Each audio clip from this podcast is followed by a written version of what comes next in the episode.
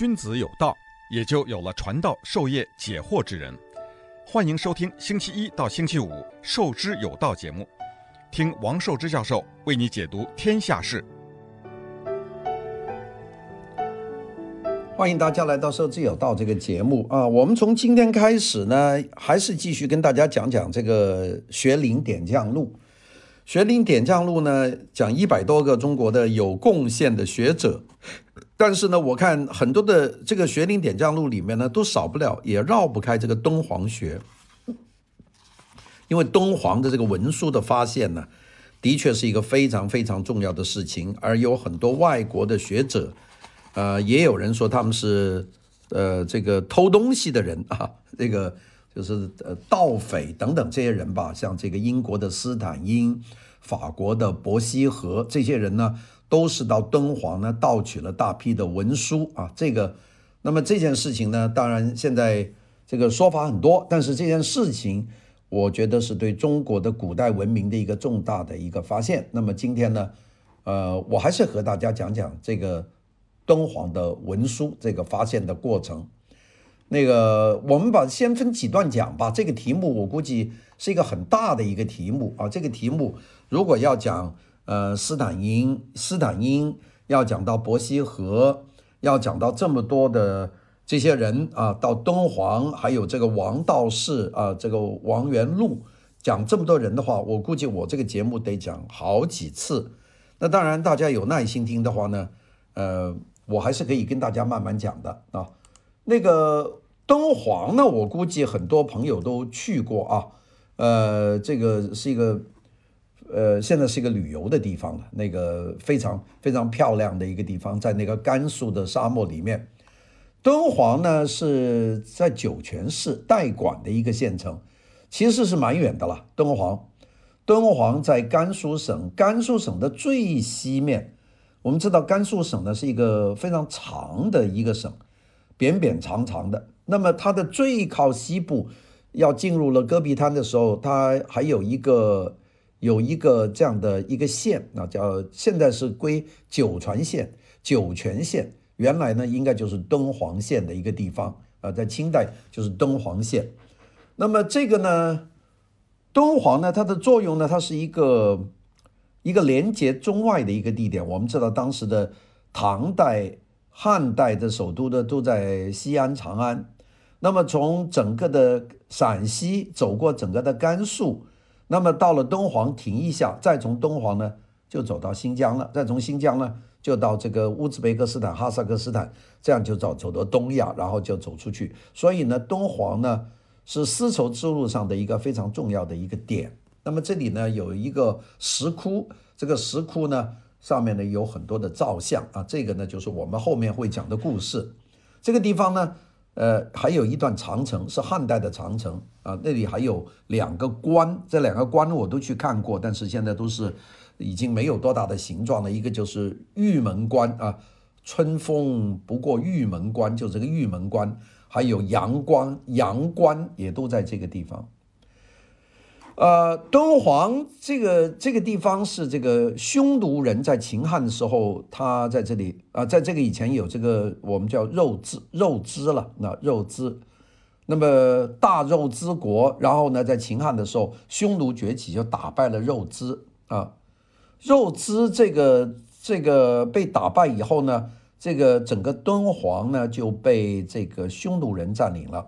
那么到了西汉武帝的时候，叫汉武帝。那么就进行大规模的这个打匈奴的战争，那么河西地区呢就归入汉代的版图。那么到了公元前一百一十一年啊，是当时汉代的元鼎六年就设立了敦煌郡，是那个时候敦煌才有名，也就是在汉代。所谓敦就是大也，煌呢就是盛也，又大又繁盛。那个当时叫做河西走廊的四郡，河西四郡。那么在那个地方呢，这个很多人都是经过敦煌，像张骞通西域，那么就走过了这个敦煌啊。到了王莽的时候，把这地方改了名字叫敦德。那到东汉的时候，又改为这个敦煌。那么这个就一直呢，就是和这个两边的有些关系。那么敦煌这个这个地方呢是在沙漠里面，这个平均年气温只有九度，非常非常凉爽的地方。特别呢，它的四面都被一个大沙漠包围，我们叫塔克拉玛干沙漠，干燥。它当然呢，这里有个月牙泉，有水啊，有它本地呢可以产这个小麦、玉米啊、水果。但是这个地方夏天非常的炎热，干旱炎热，这是敦煌。敦煌呢最重要的一个我们知道，当然就是莫高窟了。莫高窟在敦煌城东南的方面有一个山叫鸣沙山，这个山呢都是沙丘，但很奇怪，如果你从山上滑下来，滑下来的时候呢，你你会听到整座山都在鸣叫，所以叫鸣沙山。这个是世界历呃遗产的了。那么在前秦的地方，就有人在这个呃悬崖上的就开洞啊，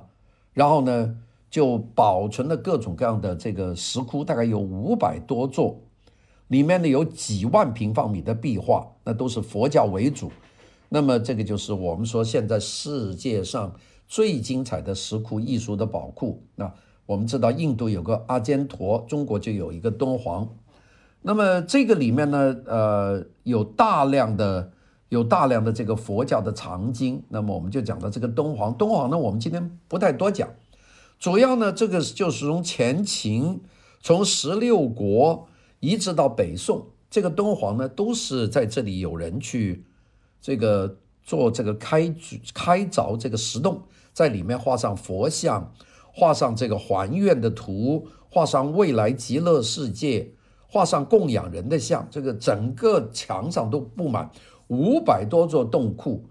那么这个是一个非常重要的一个中心。那因为中国历代啊，这个战乱不断，但敦煌呢地处西边的边陲，没有人来，也没有军队来，也没有人来来弄这个地方，加上气候极为的干燥，所以呢，这些我们就说是从公元四世纪到现在为止一千六七百年的这些绘画作品和里面的大量的文书，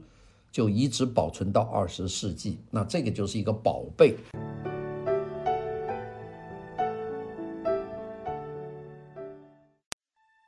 君子有道，也就有了传道授业解惑之人。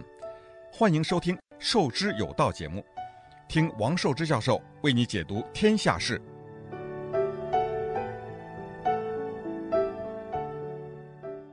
我们今天要讲呢，就是讲这个敦煌啊。我们敦煌的研究呢，其实最早是在这里面发现的这个写本文献。所谓写本文献呢，就是用这个手书抄的，当然也有少数的印刷的。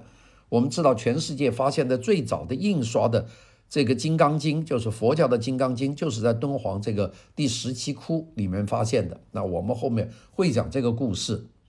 那么当然后来由于研究了这个文献，又慢慢的把它扩大到这个石窟壁画，还在里面找到汉代的简牍和周边出土的古代文物，这样把它整个笼统的算起来，我们呢就把它叫做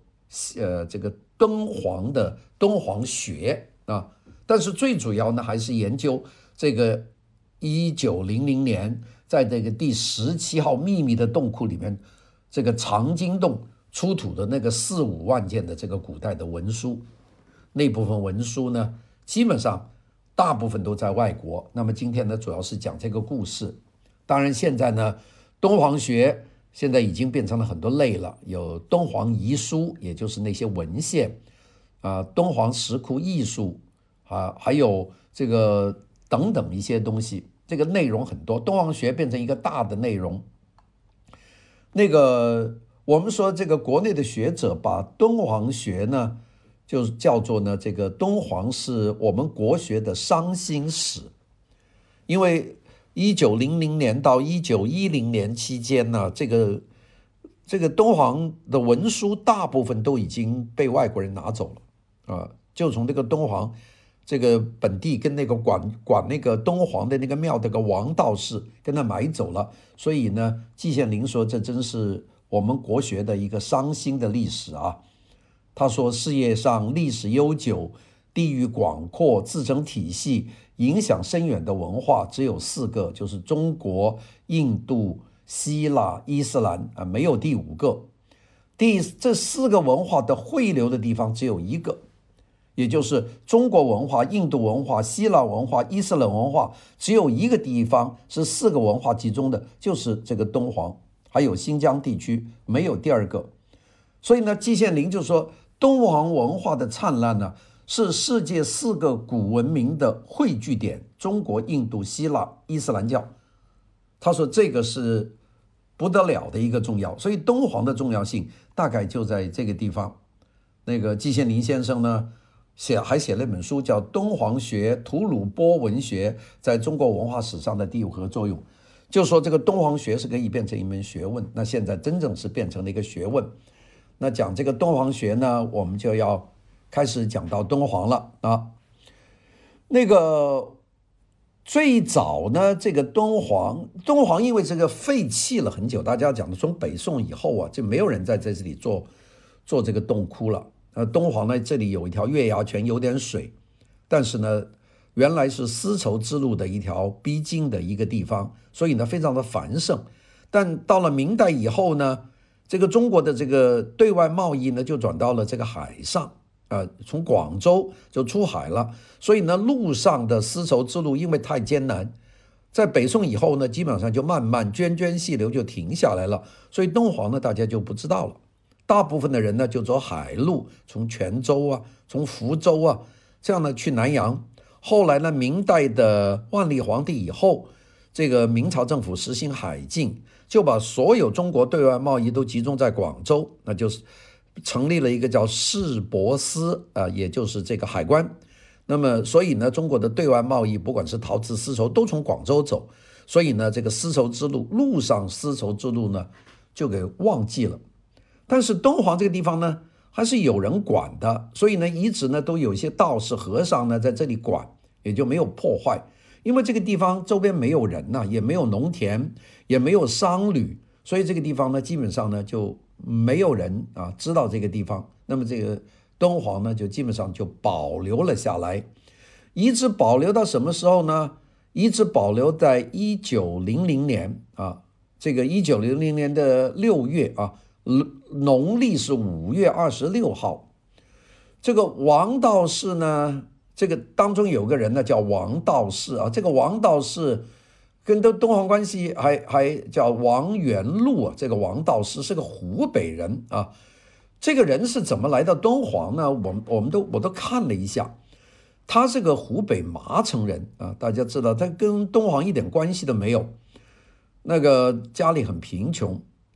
光绪年初的时候，他就到了这个甘肃，叫肃州，在这里呢就当了一个参军，叫巡防营为兵俑。后来当了几年兵以后，他不想当了，他就离开军队，就成为道士，道号呢叫法真，就远游到了新疆。到大概在光绪二十三年，也就是一八九七年，他呢就来到了这个敦煌的莫高窟，就是这些。五百多个石窟里面还有点庙，没有什么人，是这主要是佛教的。他呢在这个地方呢，他就在那里做什么？他就住在这个庙里面，就每天就清理这个里面的沙石，并且供奉香火，然后呢就出门布道啊，募化，那么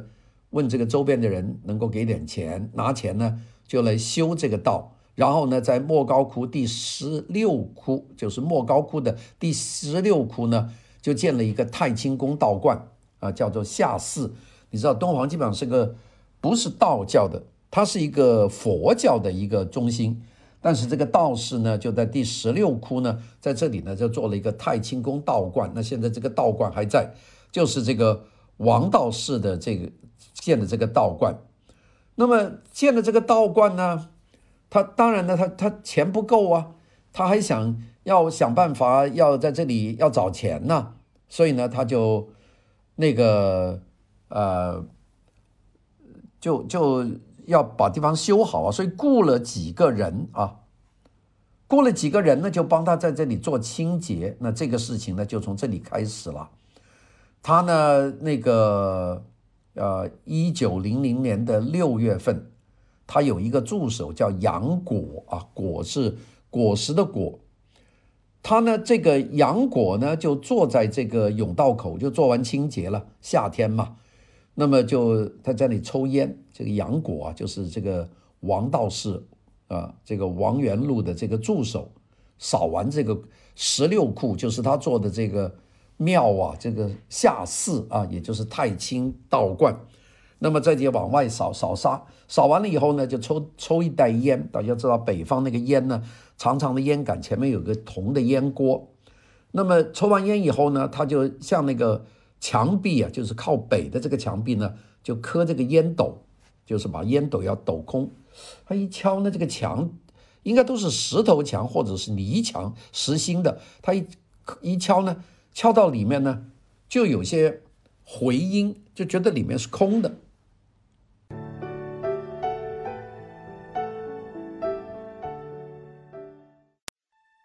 君子有道，也就有了传道授业解惑之人。欢迎收听《授之有道》节目，听王寿之教授为你解读天下事。这个杨果啊，在一九零零年的六月二十几号，在坐在这个东皇的这个莫高窟的第十六窟第的洞，后来编号的十六窟。在这个地方要做一个道教的一个寺院啊，这个道道教的叫做太清宫道观啊，现在叫做下寺，就是王道士修的。那么在这个地方，好了，他就就在那里悄悄的发觉空的。这个杨果就是个助手啊，啊，他有觉得怀疑了，他就跑去跟这个王道士，这个王元禄讲，这个十六号这个道观这个这个洞后面呢，我敲了一下是空的，朝北的那个墙壁。这个我们是不是去看一看？这个王道士呢就说，这东西还不能白天看，白天呢我们这里人多，别人看见呢这不搞乱了不好，我们半夜去吧。好，就拖到了晚上，这个半夜，呃，晚上一点多钟点了个油灯，这个王道士就带了杨果两个人呢，就拿拿了一把锄头，就跑到十六观十六库在那里敲墙，果然是空的。那个上面还画了有壁画，他们就把壁画抠下来，就一挖，里面是有砖，就把砖掏空了，一打开，里面就有一个洞。这个洞呢，现在在敦煌的五百多个洞，编号是第十七库，就是第十七个洞。这个洞呢很小，二点六乘二点六米呀、啊，这么宽，就是呃，在一米是三尺嘛。大概是十尺，十尺长，十尺宽，就这么大一个洞，高了就很高，三米高。这么一个四四方方的洞，他点了一个蜡，点了一个油灯进去一看，这个从地上到天花板三米高，密密麻麻全部堆满了文书。那这就是藏经洞的发现。这个一九零零年的六月份就发现了啊，这个里面东西很多，堆满的是手抄的写卷，还有印本，还有绢画，还有铜佛。那么这些东西呢，就大量的藏在这个这个洞里面。那个这一批东西藏在洞里面，可是不得了了。那个那个，所以这个王道士发现了这批东西呢，呃，觉得这个这个是个重大的发现，但是呢，他又不敢造次啊，因为他怎么？怎么敢这个说把这些东西东西能够拿拿出去卖掉呢？他也不敢呐、啊，并且他这个人也是个没有多少文化的人呐、啊，所以呢，他呢就是说就写了三封信，一个呢告诉告诉了这个敦煌县的知府，就是敦煌县的县长，就说我现在在这个十六洞里面都挖到了第十七洞，那这个十七洞里面装了一洞的这个写经。都是古代的抄本，你看怎么办吧？就写给县县长吧，县令。第二个呢，写了这个地区的领导啊，这个叫做这个肃州啊，就是甘肃的这一个地区，就是现在的这个酒泉的这个地方。第三个呢，就写给甘肃的这个潘台，甘肃省的省长。他三个都写了，就写了一封给县的领导，写了一封给地区的领导，写了一封给省的领导，就说我发现了这么一个东西。这三个领导回了一封信说，现在没有办法处理。一九零零年的清朝都是风雨飘渺飘摇，又遇到这个义和团作乱，那个时候政府哪有能力去搞什么事情啊？就说你就地封存吧，你就把它封起来了。那个他没办法啊，这个这个，所以呢，这个他到处去去讲啊，他他都没办法啊。那么到了隔了一隔了两年啊，当时的甘肃的学政啊，这个叫做叶昌济，那么就跑到了问这个敦煌县的县令说，哎，那个洞里啊，听说有些东西，是不是呢？能够能够呃拿来看一看。敦煌县的县令叫汪中汉，这个汪中汉呢就去找了这个王道士，就在洞里面呢拿了几张经卷，拿了几张画像，就交给了甘肃学政叶昌吉。那么叶昌吉一看这些东西，好家伙，这起码就是唐代的东西啊，这是古物啊，所以就赶快去找省长，就找藩台，他就跟那个藩台建议啊，说要把这些宝物啊，要运到甘肃的省城兰州，妥善的保藏。那么大概要五千到六千元的这个银元去运输。那个藩台说：“我哪有五六千块钱？没有，算了，就地封。”就地封存吧，不许外外流。好，又拖了两年，甘肃的布政司就命令汪中汉啊，汪中汉就是敦煌县的县长了，就命令汪中汉就通知这个王道士，就妥加保管，不许外流。那么这个呢，就把它就把它又封起来了。这个拖拖拉拉的，这这这搞了很长的时间了。我们讲呢，这件事情呢，就是这么一个起源啊，这个王道士。这个王道士关在，就是一直在这个洞里面呢，他就没办法啊啊。那么这个这个东西呢，他当然他也拿了一点东西给出售给附近的村民，呃，有些符嘛，里面有些这个这个念符，说这也可以治病啊，就把这些符啊卖给你们，但是没有用。好了，到了一九零七年啊，你看他一九零零年发现的。其中扯到了这个甘肃省的省政府，省政府说就地封存，没办法啊，他就把它封存了。好了，到了一九零七年，英国有个探险家叫斯坦因，这个斯坦因呢就来这里，就拿走了第一批。那我们现在先讲讲斯坦因。斯坦因斯坦因呢有一本书叫《斯坦因西域考古记》啊，西域或者叫《西域探险记》。呃，这本书还是出的很早的一本书了。这个斯坦因的名字叫叫 Mark Aurel Stein。这个 Mark Aurel Stein 呢，这个人呃是个匈牙利人，斯斯坦因。他呢是在在布达佩斯的一个犹太人家庭产生的，他的 last name Stein 就是犹太人的名字啊。那个斯坦因呢，他到英国读书。一八八，他是一八六二年生的人，活到一九四三年啊。斯坦因，我们先今天先讲讲斯坦因。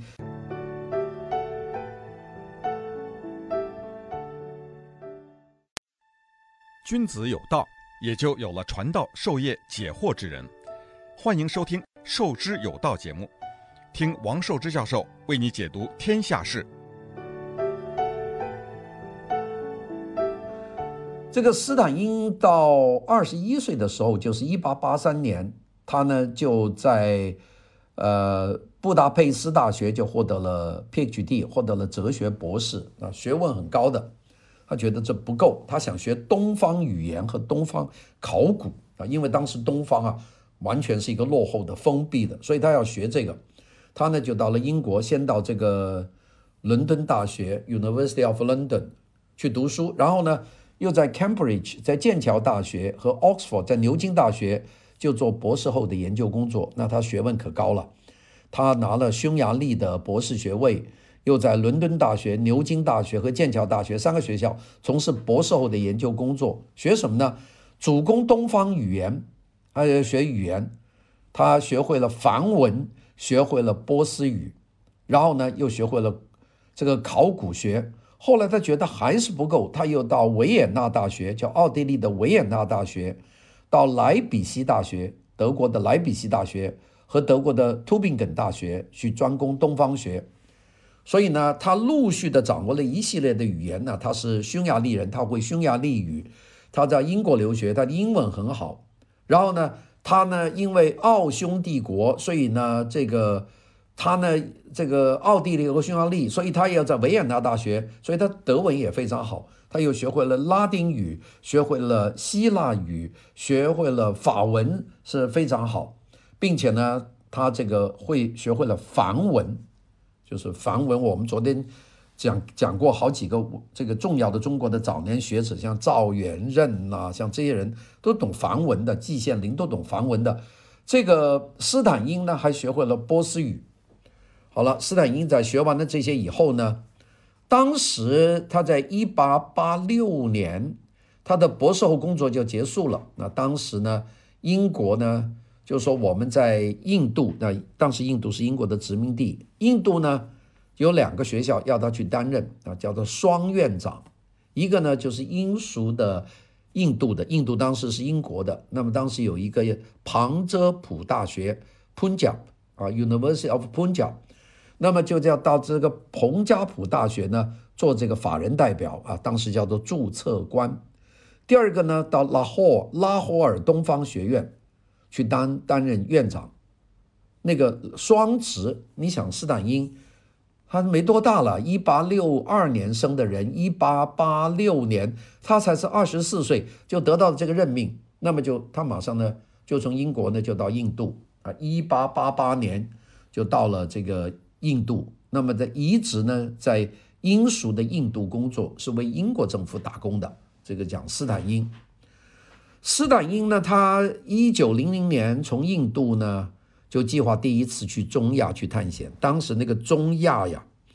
是一片很混乱的地方，就是当时的新疆、阿富汗，还有俄罗斯的中亚这些国家，当时是非常遥远的地方，并且政治局势不明朗。